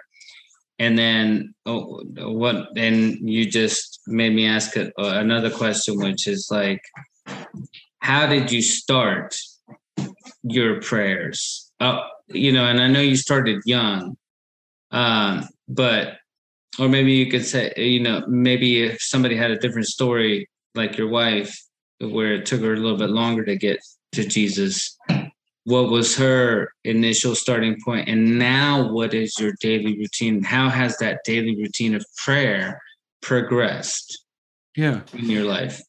for for me yeah I, I i did get started with the the initial salvation as a sixth grader at, at camp but i never really prayed i i was never discipled never prayed so from sixth grade through age 31 i was never really in prayer uh, a lot of times i would i would say something to god like hey i could really use your help but I was treating him like a genie or like a, you know, like Superman, like, hey, swoop in, save me, and then go away.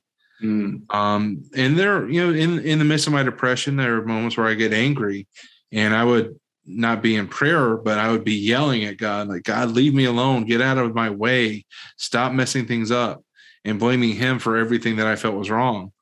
So for many years, I didn't have a real prayer life. I didn't have the reverence and the the desire to really grow with God.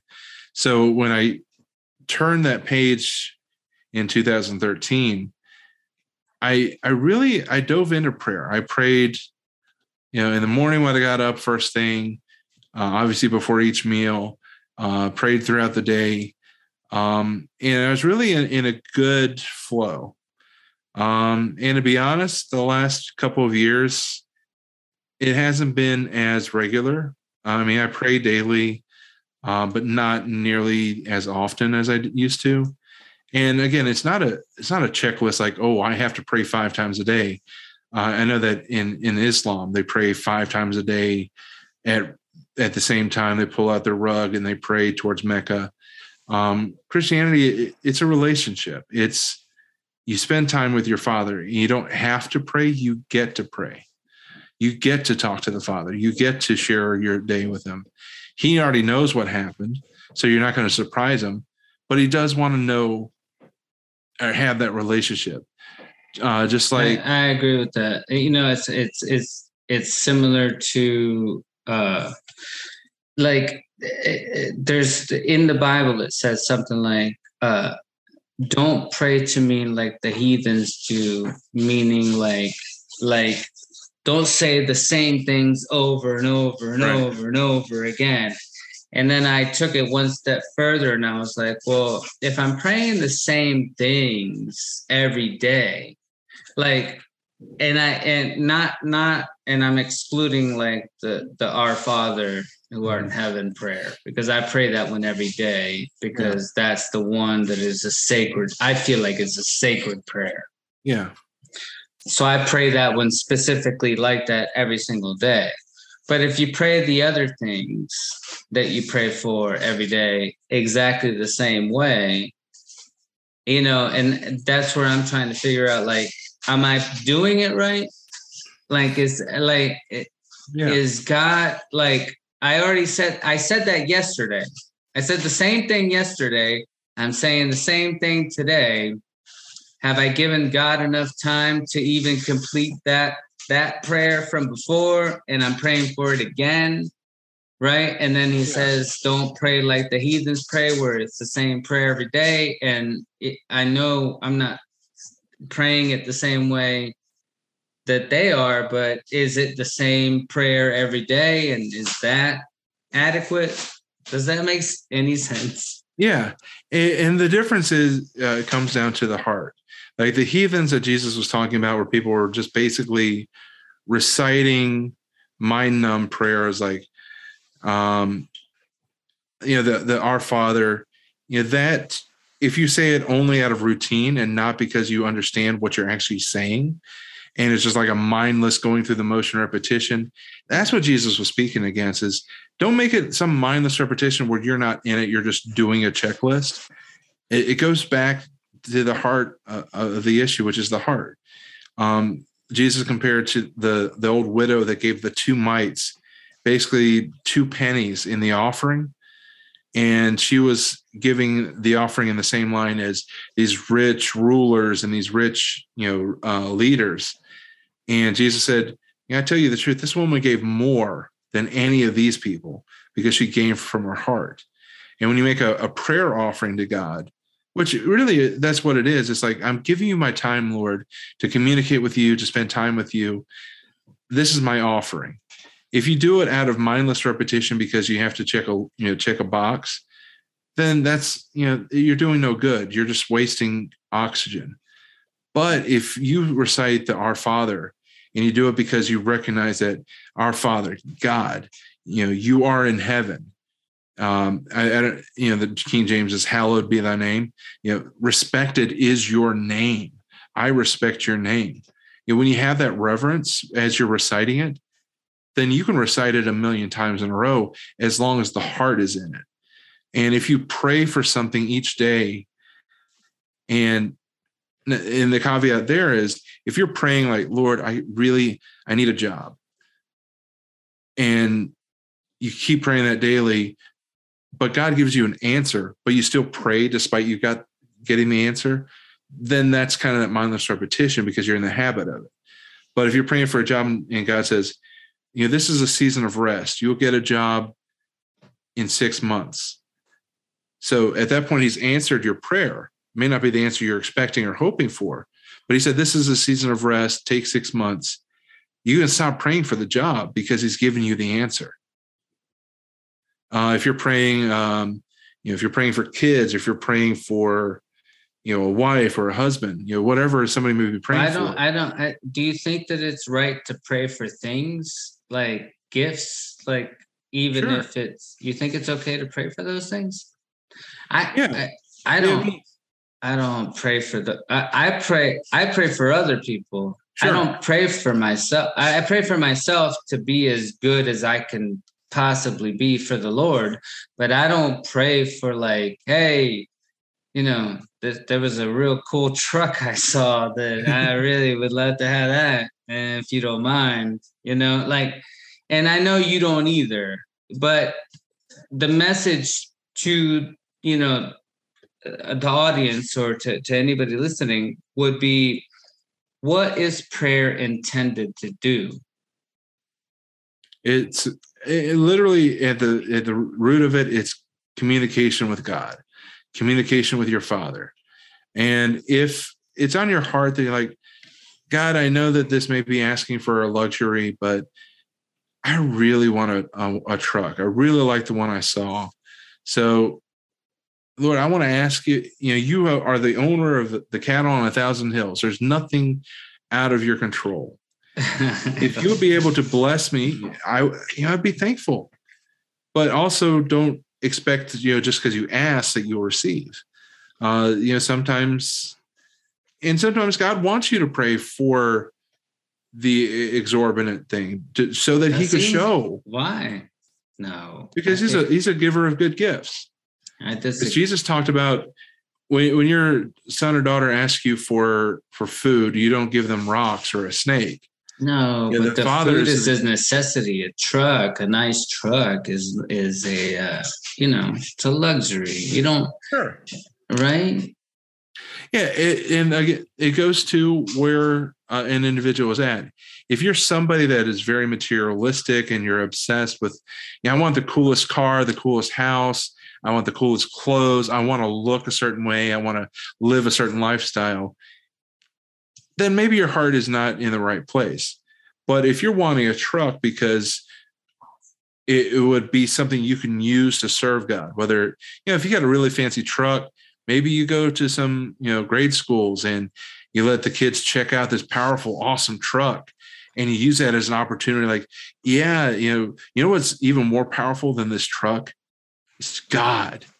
God is even more powerful than you know and it, it all comes down to the heart like you look at somebody like creflo dollar uh you know he was asking for like a 46 million dollar jet so that he could fly around the world. I'm like you may be able you may be able to justify the need for a private jet because you're doing ministry all over the world and it's easier safer and ends up being cheaper controlling it yourself instead of using commercial. But you don't need this 46 million dollar jet you don't need to ask people who are barely scraping by to donate their money to your ministry so that you can fly in luxury um, and god doesn't shun us for wanting nice things. There's nothing wrong with nice things. But again, it's the heart.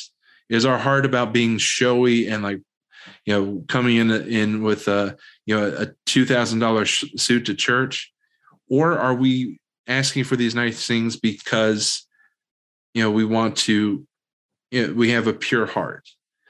Um, and, and again, it, it and it sounds simplistic and it sounds like I'm repeating myself a lot. It No, you're not. about the heart. Uh, go ahead. yeah, it's truly about the heart and what you know, what is your motive? What is your reason?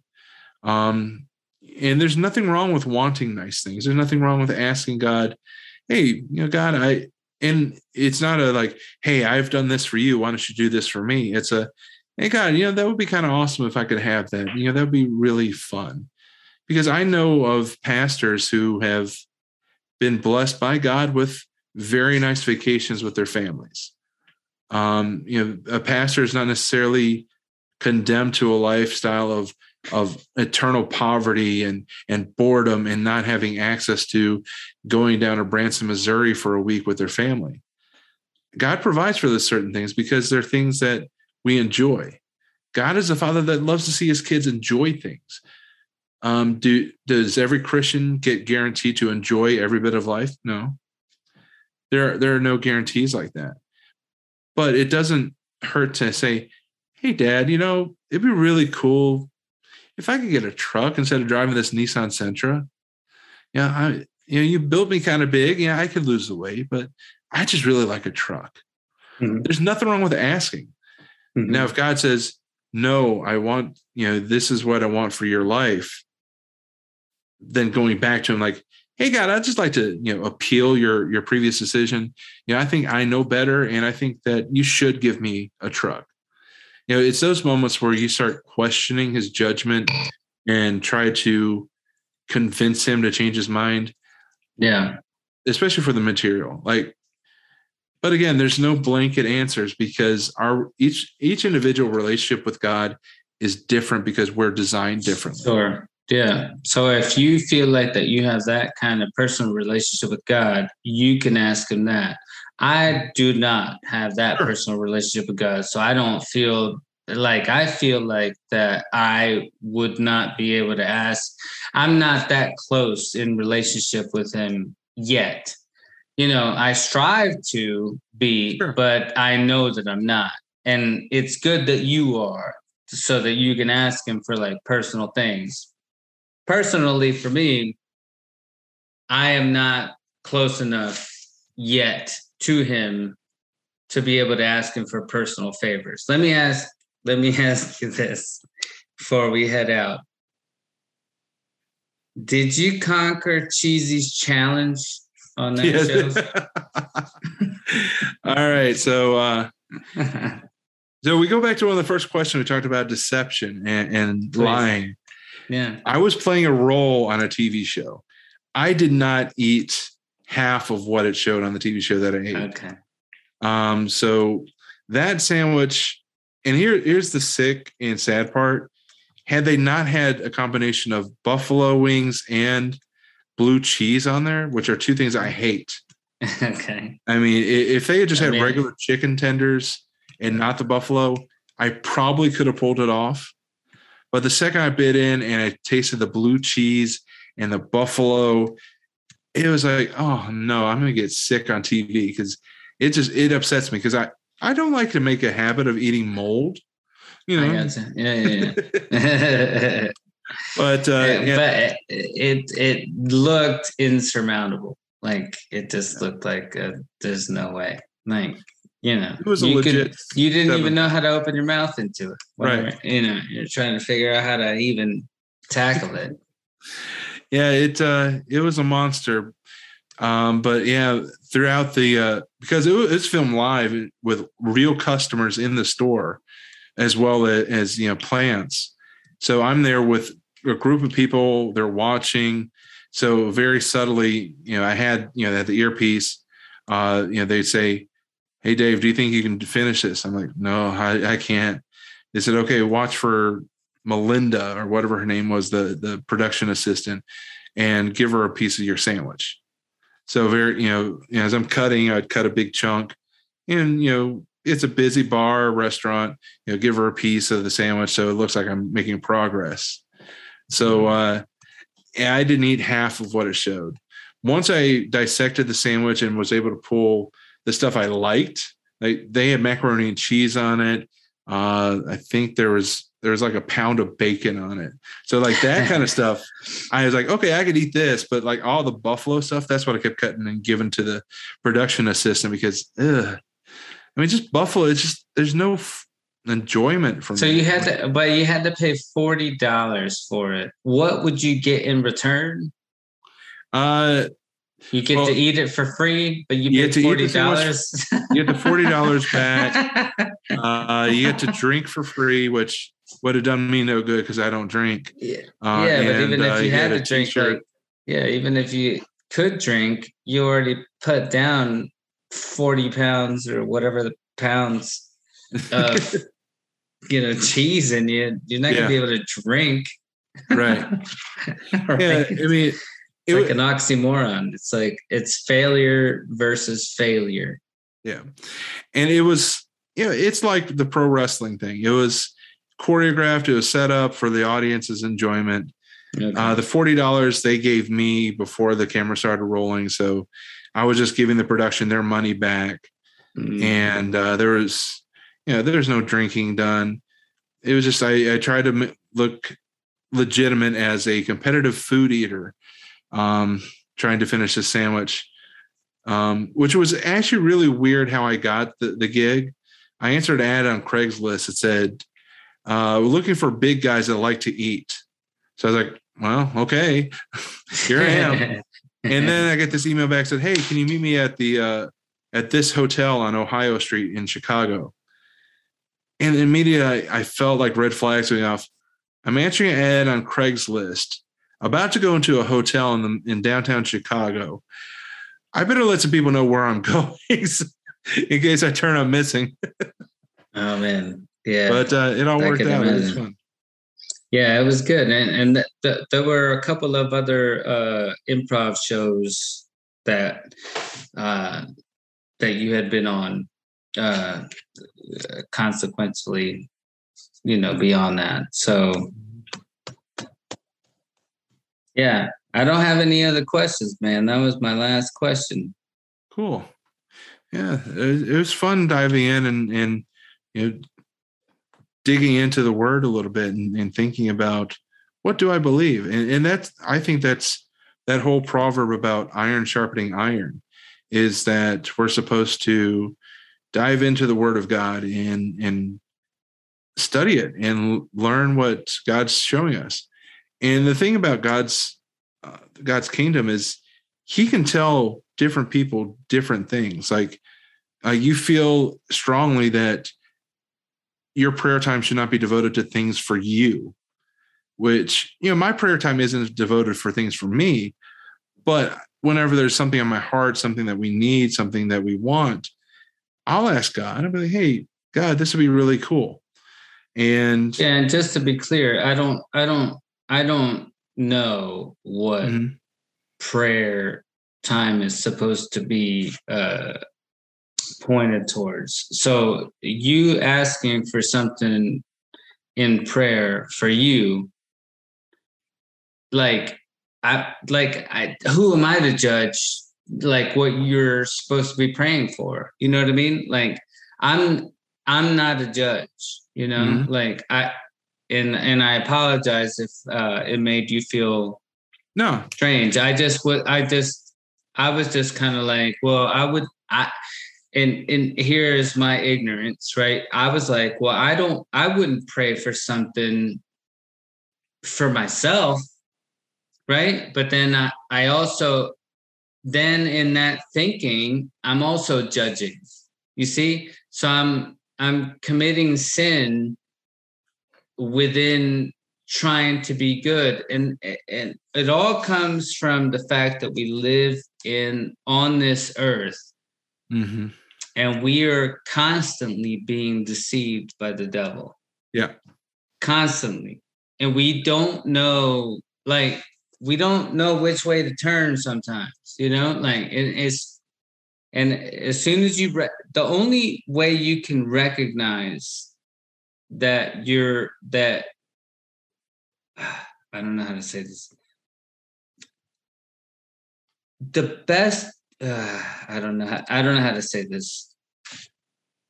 The devil is always around, yeah, and whenever you lower your defenses, whether it be sexually, whether it be uh, uh, greed, whether it be uh, anything else, hmm you are susceptible now at that point like you know for and i i don't know how to tie that in. I'm not here's the thing. I'm a brand new christian and i am not well versed enough to even speak about these things because i am so new. I'm so new and i know and so many things are running through my mind and i know that uh I can't accurately speak about these things because at the same time that I'm speaking about them, I'm also being deceived. Yeah, and here's the the thing that that can get I hope gives freedom is that it's okay when you have a question to say, I don't know the answer. Let's find out. Yeah. So like if you're in a discussion, like let's say you're you're sharing your story, like, hey, I I met God and and I, I've been saved by Jesus Christ. You know, this is my story. And then they then they come back with questions about the Bible. Don't feel like you have to have all the answers. Nobody has all the answers. Nobody is that well versed that they can have an answer for every question. Um, it, it's okay to say, you know what? I don't know that one. That's a good question. Let's dive in. And so take that burden off you that you, you don't have to have all the right answers. Thank you. You, you just have to be honest. Uh, there, there's a point where you know where any deception would be sinful. It's like if you give a false answer or you try to create an answer based on what you think. If you don't know, it's okay. Say I don't know. Yeah. And I think that there's more credibility that's given by somebody that's a non-believer. Oh, okay. Well, he's honest. He's not trying to uh, feed me a bunch of malarkey. You know, he's not trying to mislead me. He's like, I don't know.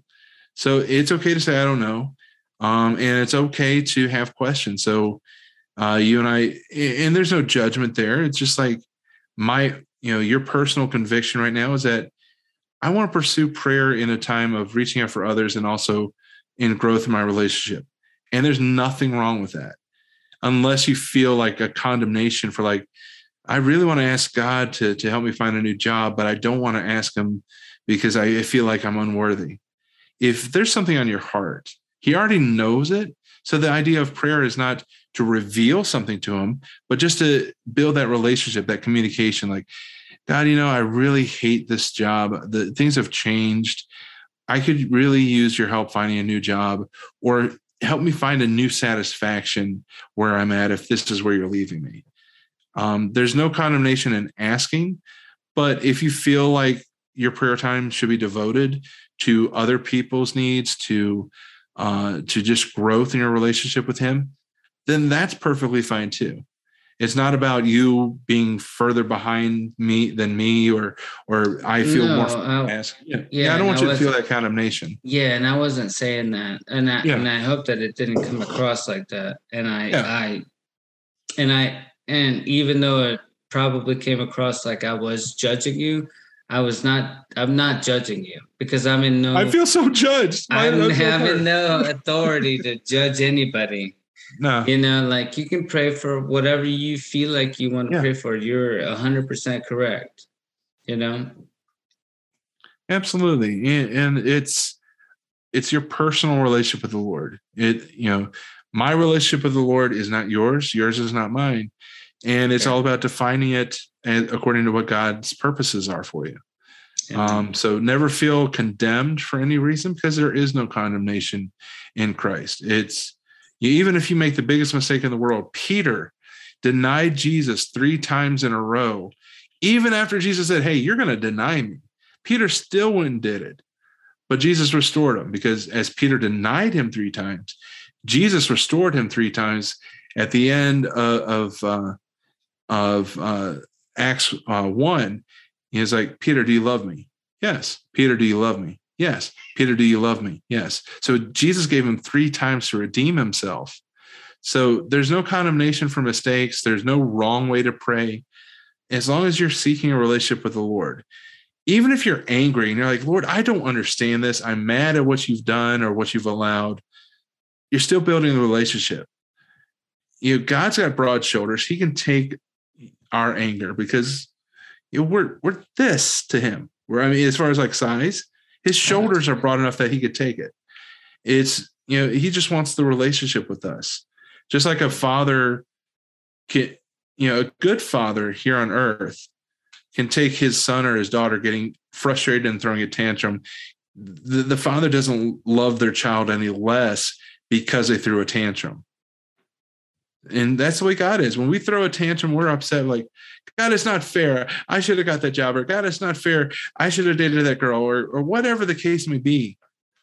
It's okay. You're still building that relationship. You're still keeping that communication open with Him. It's when you shut Him off and you walk away from Him and you start damaging the relationship. That's when it starts to hurt and upset God because He wants you to be in that close relationship. Yeah, That makes sense. Yes, it it definitely does, and I appreciate your knowledge, and I appreciate uh, your tutelage t- towards my quest to Yeah. understand uh, God further. Thank you so much. Yeah, absolutely. Anytime. Uh, any final words? Uh, no, uh, I think we covered it, and I hope that everybody that takes time to listen or watch or whatever, that there's something there that may challenge you to where you want to go in the Bible and and try to prove me wrong because I might be wrong, and that's okay.